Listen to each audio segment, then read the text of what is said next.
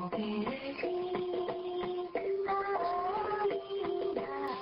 けしを愛する人たちとこけしが気になるあなたのための小さなお話をお伝えします。仙台発青ポこけし会広報部がお届けするこけしポッドキャスト。第13回目のこけしポッドキャストは前々回11回目の続きです。土屋の山水槽で4月21日に開催されたトークショー。第3次こけしブームについてから前回はピンクのこけしブックの軸原さんとイラスト担当の麻生はるみんさんのお話を聞いていただきました。今回はその後進行役の陣野原幸則さんゲストの3人阿保睦秀さん大沼秀明さん新山真由美さんのお話です。少し長くなりますがなるべくそのままお届けしたいと思います。最初は阿部ムチヒデさんのお話です。えーと、私があのこの道に入った時は昭和41年。まああの大体あの第二次ブームの始まり、まあ、50年代中間頃までブームが続いていた頃修行しドームの中で、えー、修行の時代が終わったんですけども、まあ、私この道に入って47年くらいになりますけども第3次に行く前に私はあのこのこけしに入ったのは、まあ、師匠にあの勧められたのもありあるけどもあの元来あのご飯食べる時は口を開けるけどもそれ以外はそんなに口を開かない。無口で通っていましたんでセールスマンには向かない、えー、まあ職人肌があったもんですから腕さえ良ければ飯は食えると。で建築を目指してあったんですけども、まあ、縁あってこけしの道に入ったんですけども師匠曰く「おめえあの話下手なんで、えー、職人になった方がいい」職人はもの作れば不意で飯一生飯食えるはんでどこだからそれでやって物しゃべり決めやんでこの徳島の何だからしゃべり決めいいもの作ればあの飯食えるはずっていうのが口に出て、あ、私もその方がいいなと、えー、何もしゃ物しゃべりで、えー、生活できればこれに越したことはないと思いつつ自分の性格を生かしながらこの道に入ったんですけどもなんと今になってくると面前でものを言わなきゃいけない立場が多くなりまして本当にあの嬉しく思ってます。まあ、相手で言えばあの自分の気持ちをこうして伝えることによってでそれがあの作風とマッチしていただければ私のこけしを通しての輪が広がっていくのではないかと快く、まあ、今日も引き受けたということにはなりますけどもあの、まあ、今度の第3次のお話に、えー、入りますけども我々の時代は修行していた頃は筆の運びそして筆の勢いそれから筆のキレとかそんな形で、えー、こけしを作らされたというかそんな形のもうと研に澄まされた筆の動きそれがあの良いこけしにつながってるっていうような感じで、まあ、修行してきたわけですけども、まあ、それはそれであの今までよかったんですけどもこけしブックを一番最初こけし館で、えー、見た時に、えー何回今までのこけしビッグと違うと。こけしがあっち向いたりこっち向いたりそれからあの日当たりのいうところに置いたりとかそんな形で今までにないようなこけしの紹介。そんなのを見て、まあ、びっくりしたのと。それからあの本の帯に、まあ、著者作者はわからないですけどもちびもらん？ちびまる子さんの原画を描いて漫画を描いている方のこけしの中にいや私の先輩でもなければよく賞を取る笹森さんでもなければ今まであんまりあの注目もされつつある。うちの弟アポカデミツの作品が4点の中に入ってこれまたびっくり。そこから火がついたという部分で今すげえな弟があの張り切って仕事してます。本当にあの第3次ブーム到来とともに弟のブームもやってきたのでそんな気をしているところであります。お互いあの、まあ、皆さん事情を知っていると思いますけども若いながらにして、えー、作る石を途中で終わった方もおりますので、えー、これからも津軽仲良く、えー、第3ブームに乗っ取りあの全員腰を出しながらやっていけたらなと思ってるしこれができるだけ長くそして、えー、やるものがあのこのブームの中で、えー、まあ、津軽でもまた次の後継者をどうにか発掘しようという動きも出てますのでこの後帰るとそんな会議もあるし、え、国士館を巻き込みながらあいろんなところに発信していきたいなと思っているところです。以上です。はいありがとうございます。六志のアボさんが昨日の最後聞いてんだかなんだかするんだけど、えー、あの最高なあの下回りでございました。津軽からいらした阿保道秀さんのお話でした津軽のこけしってどこで作ってんのかな？わかんない。津軽じゃない。津軽って青森県？うんそうかもうん。青森県の黒石っていうところにあるところで作ってる人が多いんだよ。このムチヒデさんっていう人は5月の全日本こけしコンクールでトップ賞を取った人です。えー、すご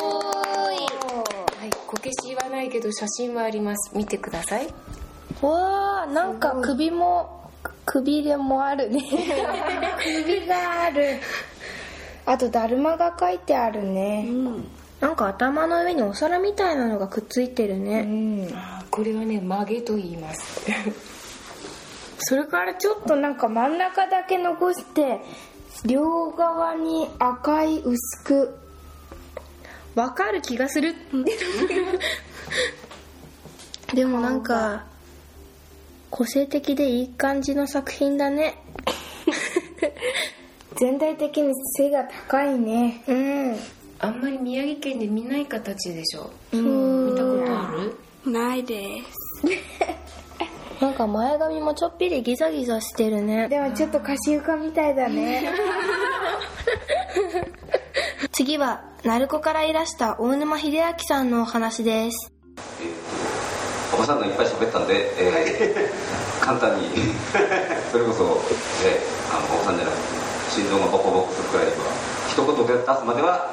あの緊張してますのでまあ一言喋ればなんとかなったなと思いながらです、えー、まあブームっていうかとにかくまあ皆さんここにね来てる方々がそれぞれ今のなんかそのお化粧を取り巻く状況っていうのはもうなんとなく分かってるっていうかあの例えば昨日のねこの土の魔女もすごい人がいっぱいだったしっていうそれは本当に自分たちもあのいろんなあのまあなんとの祭りしろそういう会場とか、えー、でそれは何だろうねこのこの頃のこの動き屋みたいなっていうこう半分首をかしげながらあこういうのっていつまでなのかなみたいな感じで本当に増えてるのは感じこれがブームっていう名前にがつくかつかねかっていうのは多分いつがあの本当に1日と2時にそうだと思うんだけどいつかまあ何年こうした時にあれはブームだったんだねって多分なるんだろうとは思うんですけど今自分ちが作ってる、まあ、人間としてはそのなんていうかなブームを感じてる人と感じてない人多分いると思うんです作る人でも。それはやっぱりあのそれなりにその今のに合わせてこう考えたりとか工夫したりとか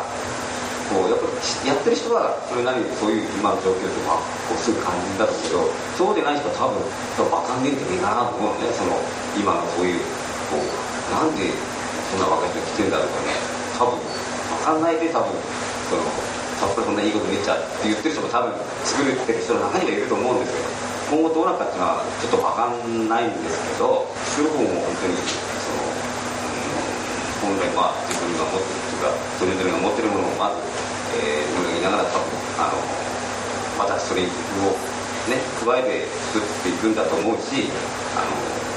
集める方っていうかその若い人、まあ、ただ若い人この中感じの若い人だけじゃないっていう今結構年配の人でこう今好きになったんですけど上で来たのも確かなんですけどああ逆にいい傾向なのかなと思ったりこうもうしてます、えー、いろんな場面見るんですからただあとは本当に後継者とかそういう問題までこう広がっていけばいいんだけどまだ多分そこまではなかなか出ないのっていうレベルかなとまだ思ってる ことなので、まあこの人のところにおひな人形を買いに行ったことがあるんだよ。そうなんだ。すごいね。どんなやつだったの？なんかね器になってて普段は中にそのひな祭りのセットが入ってんだけどその期間だけ蓋をひっくり返すの？そう そして並べるの。そう中にみんな入ってるのこれ。えー、かわいいお餅が丸っこ。くかわいいね。ぼんぼりもあるよ。うん。細かい、うわーかわいい。目がクリクリしてる。なんかタレッとしてるね。あの大沼秀明さんのお家のこけしの顔なの。おおこけしってそのお家によって系統でもそうなんだけどいろんな顔があってそのお家によって描き方が違うところが多いんだよね。お口がちょぼんってなって。うん。かわいい。すごいね。かわいい。本当だね次は白石の社からいらした新山真由美さんのお話です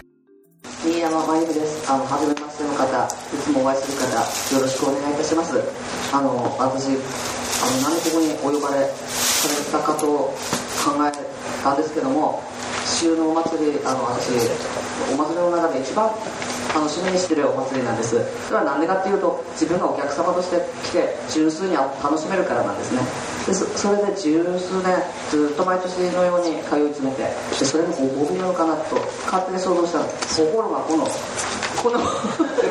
ね感じをもうあのこう見えて私小心者ですのでもうさっきから心臓のこの動機が皆さんにも聞こえるんじゃないかっていうくらい本当はこう見えて緊張してるんです。でも何を喋ってる フランスの子供までって言ってもうフランスにおかげさまで行かせてもらってあの仕事をしてきたんですけどもあのあ朝早くから夜8時までびっちり絵付け教室あと生地を引いてみせる。っていうことを仕事してきたんですけどもあのフランスでもやっぱりわ、まあ、お年を召した方ももちろん見てくださるんですけど、まあ、毎日3万人くらい来るんですよとにかく。それでやっぱり若い高校生とかあと若いお母さん方。でそういう方々が絵付けをあのこう興味を持って参加したんですけどもななんて言うんだろう。フランスでもフランスでこういう現象まあ日本と同じかみたいな。あの遠いですけどもね。だからそのこの気も自分の気持ちをこう伝えることができないんです日本語しか喋れませんから矢次郎弁しか。だからこのフラもうとにかくあ少し勉強していけばよかったなと思ってあのか帰ってきたんです。ちょっとこうね不完全燃焼気味なところもありましたのでまた機会があったらあのぜひそのあの勉強少し少し勉強してあのこの私の気持ちを伝えられたらなと思います。で皆さんここにいる皆さんは多分日本人だと思うんですけどもあの この同じ日本人でもやっぱりこの私の私の気持ちあの私の気持ちだけじゃなく作り手側の気持ちをこのどのようにこう伝えるあの、まあ、うまく喋れない人もいるうまく喋れる人もいるかもしれませんけどもこの空回る時時がやっぱりあるんです。私のこの気持ちを分かってくれたしらとかこう見えて悩むタイプですのでお客さんが帰った後にあどうだったかなお客さん楽しんでもらえたかもとか。でおかげさまであの私白石なんですけども、まあ、割とあの便利な土地柄ですのであの新幹線もあるし高速道路もあるしそれであの雪もあんまり降らないあの温暖な気候ですのでおかげさまであの若いファンの方々もあの矢次郎のこけし館にあの多数遊びに来ていただきます。でそういう方々とは触れ合えるんですけども今度はあのやっぱり若い人って東京の方とか大阪の方とかの人ってあのなかなか産地にこう訪ねてくるっていうのもねあのはっきり言って大変だと思うんです。ですから私たちがあの機会があればあの、まあ、どこにでもっていうのはちょっと難しいですけどもね。さんもそうでしょうけどあのやっぱりこう呼ばれれば「あのそうですか」ってこう喜んで行ってそんでそこであの若い方々とも触れ合ってそれであのだんだんにこう産地にもねじゃああの矢次郎に行ってみますとか鳴子に行ってみますってあのっていう気持ちになってもらってままだ直にこう交流がでできればいいかなと思います。であのやっぱりねあの若いお客さんが来た時にうちのあの旦那さんは新山義則なんですけども必ず「あピンクの本持ちしたのか?」って 必ず聞くんですよ必ず「はいピンクの本ピンクの本で通じるんですピンあピンクの本見てきますよ注文よこしてくれるあのおでお電話とかおはがきとかそれもピンクの方のあの、ね、何ページのこの左から何番目のお消しを作ってくださいとかおかげさまであの私あのあのちょっと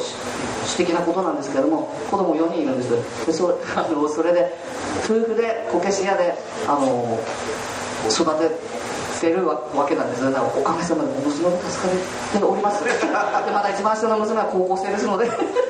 あのこのあのなんと第三次こけしブームってなってますけどもこのブームが本当の本当のブームになりなるようにあの作り手がものすごく祈ってると思うんです。で私あの矢印の中では若手ですので私たちは感じれるんです。あ若い人が多いんださっき大沼さんが言いましたけども少し年取った先輩方はこけし屋さんは「ん？何？若い人?」っていう感じであのピンとこない人もね中にはねこういるんですよ。実際あの矢印にも。でそういう方々もなんていうか組めで私たちもこの先輩方とこうなんだよって話し合いの場は結構も設けるんですけどもああそうなのかそうなのかって。でそれがあのみんなこけし屋さんまあみんなとは言いませんけど多くのこけし屋さんもこう感じるようになればあの本物なのかなっていう感じはします。で皆さんあの末永く細く長く私たちを愛してもらってよろしくお願いいたします。ということで。はいありがとうございます。夫婦でこけし工人さんなんだね。フランスのルーブル美術館に行ったなんてすごいね。わざとらしい。なんかそのまま言っちゃう。フランスでルーブルすごいよね。フランスまで行っちゃってね夫婦でね。フランス？フランスってどこだっけ？まあいいやヨーロッパ。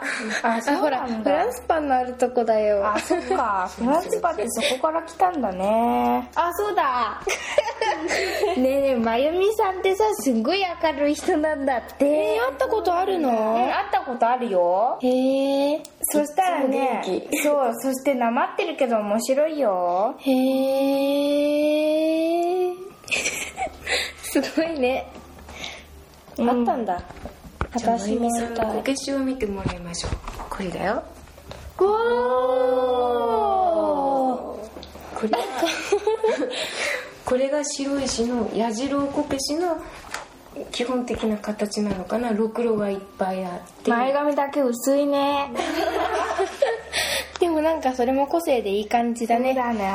なんか重なりを大事にしてるね。そうだね。とか色がね。うん。なんか頭にね。これも曲げです。おお曲げ。超曲げうん。ちょんじゃないよ。今で言うなら森紙森紙あでも盛りすぎか何センチ盛れるかって。あそうそうそう。ちょっと持ってそれでこうなんかいろんなものを描いたりして丁寧だよね。これは2センチ盛り紙2センチこっちは旦那さんのだよ。うわ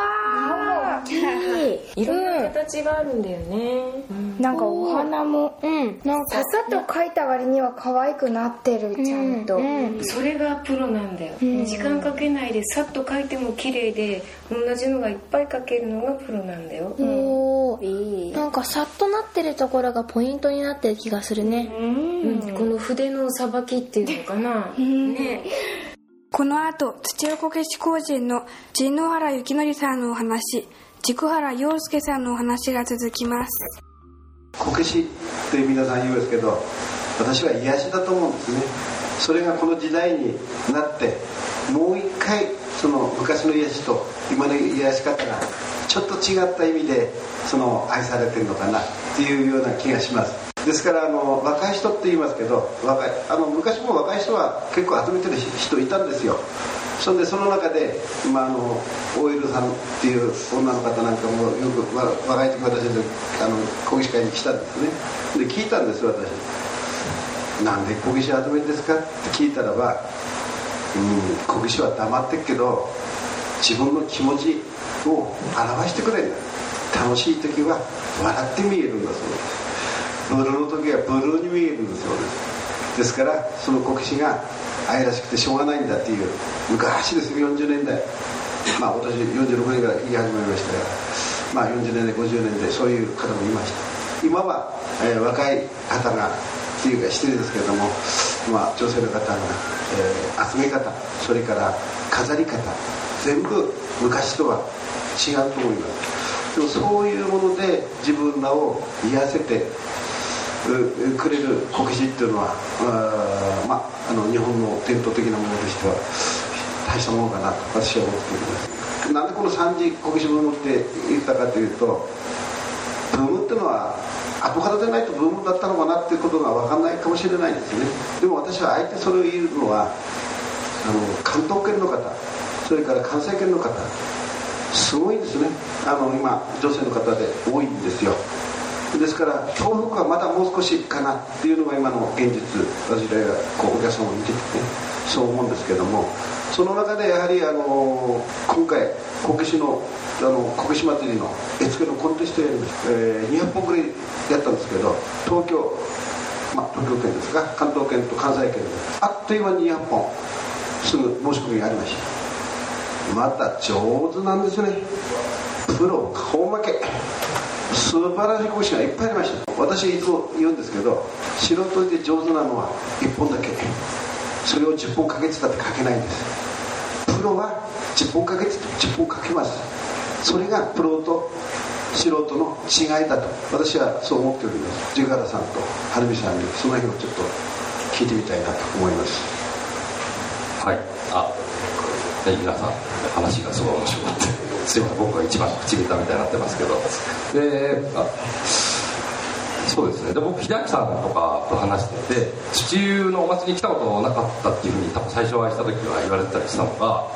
えっと、結構逆にああれ？そうなんだみたいな感じがしてびっくりしてたようなところで今またそういう新しい陣ラマさんと秀明さんとの交流が始まったりしてるのもすごく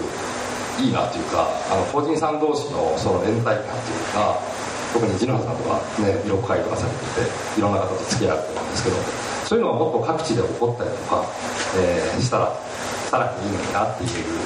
ことを思ったりします。あとはでも津軽さんとかでやってるようにやっぱり大手の代理店みたいなところが何かする本当にブームっていうものをめちゃくちゃにしてしまう前にやっぱりゲリラ的に各地でちゃんとしたあのなんていうかちゃんと地元に根付いた文化として広めていくような活動ができると長い活動になるんだろうなと思います。これで本当に一気になんかね変な風なプロモーションとかで本当に日本中の人が注目してもバッて一気に押し寄せて去っていくみたいになっちゃうとそれは困ってしまうのでなんかだからやっぱり来た時の魅力とかやっぱり各地のこけし祭りがそれはすごい要になると思いますのでなんかまあそういうのを中心に盛り上げていってるとすごくいいだろうなと思います。えっと、自分に倉さんの言った通りだと思うんですけど、えっと、でも本当に最近そのお店が東京とかこうこけしの産地とは関係ない町に新しくこけしのお店が増えていると思うのがす。ごいびっくりしていてえっと多分30代の、えっと、女の人が開く小さなお店ができていたりあとはなんかこの間知ったのは三重県の四日市のあの T シャツ屋さんが急にこけしを販売をインターネットで始めていったりとかそういうこう本当に小さなメがこけしの好きっていう気持ちがこう店になっていたりこう人を呼んだり公認さんと交流する機会を作ることにあのものすごくつながっていて今とてもいいあの動きだなと思っています。ありがとうございます。阿部さんあのトークショーとかいろいろやってきましたけど少し聞かせてください。えっとあのまあ、この前京都へ行きました。その前に前座としてあの高円寺で、えーえー、去年まあ年明けたからお年になりますけどもその時初めてあの衝撃を受けたんですけどもあのえこんなところにこんな階段の上の、えー、狭いところに何社も入って人来るのかなというのが一番あのまあ、ブームブームと言われながらもあのこのセンターに来るのかなというような形で準備していたんですけどもまああの、うん、国技館さんの方にいろんなネットワークのもとに開かれているその皆さんこうしてくれているものがあそこに第3次ブームを感じその後今度去年え今年です今年3月には京都へ今年大体似たような、うん、近くで。京都はもう、まあ、大阪と違ってまた違う手作りのものでいろんな文化があるのでこけしは案外今までずっとこう弱いという意識のもとにあの持ったんですけども、うん、まあ行くことになってしかもあの、うん、何年か前にあの入るようになった温泉の共同浴場と。いやいやいやそう。それどころでいいのかなと思ってそれもまたそれであの半分、不安な形で行ったんですけども、うん、なんとなんと開けてみたら、行列ができていたと。いうような形で終始場内には560人が日中いっぱいずっとこう行ってあって延べ1000人は超えたの1000 500人はちょっと消いたのいろんな形であったんですけども、うん、今までのあのデパートでのシャワー効果を狙った物産展も特にあの伝えてしまいまして新しい実演新しいこけしの販売の実演というのがこれからますますあの、うん、広まっていくのかな。と同時にああいうようなイベントはあの私が、声かかればどこへでも行きますので、えー、いろんなところでやってみたいという気持ちもありますので、えー、そういう時にはまた声をかけていただきたいと思うし、えー、まあ、相手、え家業だから意を告げって言ったわけでもないんですけども、最終、学校終わってから息子も今我私と同じ日常進んでますし、えー、先頃孫ができまして、えー、長男であったのでお3代目というような形で楽しいあの生活をしながら今親子で、えー、この家業に頑張っているところです。はいありがとうございます。小野さんあの例えば最近東京とかそういうの実演に行きますけどどうですか？感じとしては。えー、なんかまあとにかくなんここ本当に数年っていうかあの、まあ、特に私は夏のまあ人間20年くらい横浜にずっと行ってるんですけどここ34年23年かな？23年の動きっていうのは本当に自分たちがこうなんていうかびっくりするっていうくらいのこう人が来てるのにこれはもちろん感じっていうのはなまあただ56年前になんとなくそういう雰囲気っていうか、まあ、これいろんなところでしゃべってるんですけど56年前だと思うんですけどそのやっててこう女の子がポツンポツンってってカゴを持って買ってるのを見た時になんだべなって言って本当に思ったんですでなんで買うんだよこの人って思って本当素直にもう聞いちゃったんですどうするんですかだから「いや好きですよ」って「は?」って言って「何に使う何にするんですか?」って言ったら「知らないですか女さん」って言われて今都会のこういうのがいいんですよ。へえどういう使い方かと思ってそれが聞いたの本当僕ね僕の前だっただって今みたいに全然いっぱい人来てるわけじゃなかったんでまさかそれがこんなふうになるとは思ってなかったですね。だからまあ今本当にそれがこう関東圏だけでまあ今ちょっと名前であったりとかそっちにそういうこう催しが増えてきたりあ広がってるんだなっていうのは本当に感じています。で全然国士なんか今日知らない九州の人から出てきて一つ一つ国士の説明しなきゃいけない大きさの「すん」っていうのは何ですかみたいな話からしなきゃいけなかったりとかであそうだよなって思いながらこう口で言うのが面倒くさいからあとあの手紙とか書いたんだけどそのぐらいなんか広がってんのかなただなかなかやっぱ遠くでそれがであの同じようになっていくかなっていうとやっぱりあまりにも短いせいかなんかあんまりこう遠くになってないんでねやっぱりこけしだけのあのその催しっていうのを多分やった方がこけしにとっていいことだと思う他のと一緒にあのいろんな大きい物産展とかで確かに人は集まるんだけどこけしを買いにするっていう人じゃないないっていうかなんでこけしはこけし単独の、まあ、どんなちっちゃいことやろうがやった方が多分多くの女性工人の中の代表として言うのもちょっとおこがましいんですけれどもなんでなんで私がこけし屋になったかかな 説明しますと。あのいやたまたま旦那さんがこけし屋だっていうのもあったんですけどもあのそれこそ物産展で新山義則君がこけしを弾いてた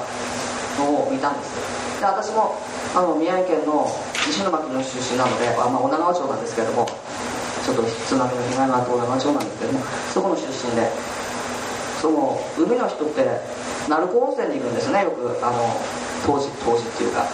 そうすると鳴子のこけしがものすごく家にあったり見たことがあったんです。ただ本当に作ってるところをあの実際見たのはうちの主人があの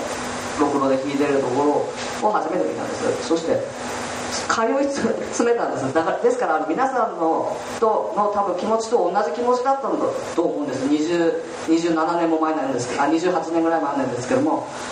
でそそして1週間も通いその1週間ですよね物産展で1週間も通い詰めたものですからうちの人がなんだこんなに若それこそあのなんだこんな若い人なんで俺の言葉にでは勘違いしたらしい俺の言葉好きにで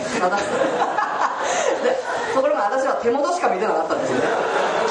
で次に次に来た物産で、ね、次に来たのは新山みのるさんだったんです新山文さんに「矢次郎さ独身で和芸やついるんだけどどうだ?」って言われて「えー、この間もしかしてお会いした人かな?」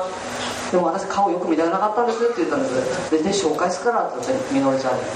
で紹介してもらったのが、まあ、今の主人になってであ幸いなことに私も見てたっていうことは興味があって自分もできるんじゃないかやりたいってものすごく思ったんです。で嫁に行くことになりました。それで あの嫁に行ってすぐに子供も生まれる前からあのすぐにろくろに乗せてもらったんです幸いのことに。多分昔の職人であればさんであればそんなことはありえないと思うんですただうちの人はあの手取り足取りを教えてくれるんじゃなくて見れるわかんねえのか。分かんないから聞いてるんだけど。まあそういう厳しく割と育てられた方だと思うんです。まあ今になればその方が良かったなとは思うんですけども。そして女っていうことは子供も育てなくてないしあとうちの人のおあお父さんお母さんは姑さんだしまあ嫁でもありますしあと母親かなん妻でもありあと今はあのお嫁さんがいから姑でありあと孫もいいからおばあちゃんであり一人何役もこあのこなしながらうまくこなせてるかどうかわからないんですけどもこなしながら。だからあの男のうちの主人とか大沼さんとかあの阿部さんみたいに一日びっちり8時間こけしができるかって言ったらできなかったです。今もそうなんですけども。ただその1日5時間か4時間かでそこで集中してあの作ってる時は本当に母でもなく妻でもなく嫁でもなくあのこけし屋としてこう集中して私はやってるつもりです今は。それであのそういう私を見てあのあの今の若い方々なんか怖く感じるらしくてあのあの話しかけていいやら私ですよ。話しかけていいやらどうしたらいいかこうもじもじしてる人がいるってうちの人がいるんですよ。吉野君が。吉野君があの通りの人だからこうあの気さくにこうねお姉ちゃんどっから来たのかなんだかってこうやあのああいう人ですから結構ねお友達になれるんですけどなんか取っかかりが私もこう人見知りながら飲んでこうめであのつかめなくてだからあですからこの場を借りてあの皆さんどんどん私に話しかけていただきたいと決して怖くはないですのであのもしよろしければどこかでお会いしたら「あまゆみさんですよ。この間あの会いましたね」って「ああ」って私絶対言いますから。決して怖くない。まあまあ怖く見えるっていうことは一生懸命やってることかなっていく捉えてますけどもまあそういう感じで仕事はやってます。で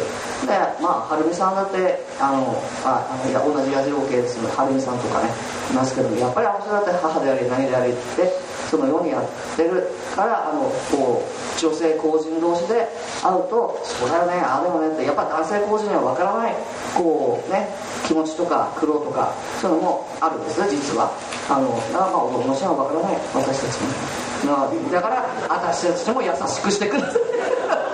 一応女性。女性の方はやはりご飯の支度したりしながら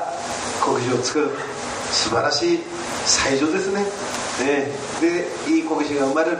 これもまたすごいことだからそういう経験からやっぱり女性は女性らしいこけしができるんだなと私はつくづく思う。さっき言いました弥勒会東部6県で30人います。毎年1年に1回弥勒展やってます。二十何年経ってもやはりその我々は創意工夫っていうのが大事にしてまして新しい作品を作ります。それが自分らの励みになってそれがあと商品になって自分らが売れるようにやったことある人もやらない人もそういうような作品ができればと思ってやっております。あの弥勒会も最初は私も40代40くらいの時が始まったので若手工人って言われてたんですけど今は65歳ですので若くも何ともなく逆にこの皆さんのこけしが素晴らしい演じ組を見て今はどこに行って賞いっぱい取る方がいっぱいできましたのが弥勒会だと思います。そういうつながりも大事にしながらやはり国史っては広めていくのが大事かなと思っています。最後に十原さんに何か何をこれから仕掛けていきたいかなと思いがありましたらお願いしたいと思います。えっと、僕そんなにもう仕掛けていきたいというよりは今日も来てくださった三藤さんとか渡辺さんとかいろいろもう皆さんが独自にされてるんでなんかそれが一つのもう東京の高円寺では毎年そこでやってるみたいなのが一つできたりとかどっかお店だったらお店でやったりとかそういうのが継続していくことが大事かなとでもなんていうか今弥勒会とか僕やっぱりすごい面白い活動だったんですけどそういう小規模でもいいんで個人さんたちの系統を超えたその会みたいなものが逆に言うといっぱい出てきたら面白いなと思います。それは本当新日本プロレスと全日本プロレスじゃないですけどいい意味でなんか高め合うようなその法人さん方の別にそれが仲悪いとかでは全くなくあるところでは一緒にあるしっていうのがいっぱい増えるとこっちの楽しみも増えるだろうなと思います。陣野原さんってこけし絵付けコンクールで賞くれてた人だよね。そうそう髪の毛ふわっとした人だよね。そうなんだ。そうだ。よおお長かったね。長かったよでもなんかためになった気がする。うん。やっぱ長く生きてると違うね。そうだね。なんてこと言うの でもねなんか他の人の話と全然違かった。うん。だよね。そうだね。頭の中の90%がこけしって感 もう私たちは気づかないところだじね。うんそう。いろんなところでこけしを気遣ってる。こけしのこと考えてんだねっていうのが分かったよ。分かったよ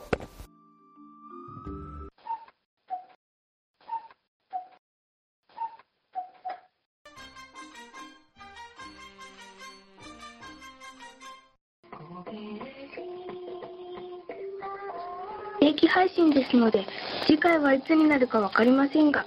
気になる方は青ぼこけし会のブログでご確認ください。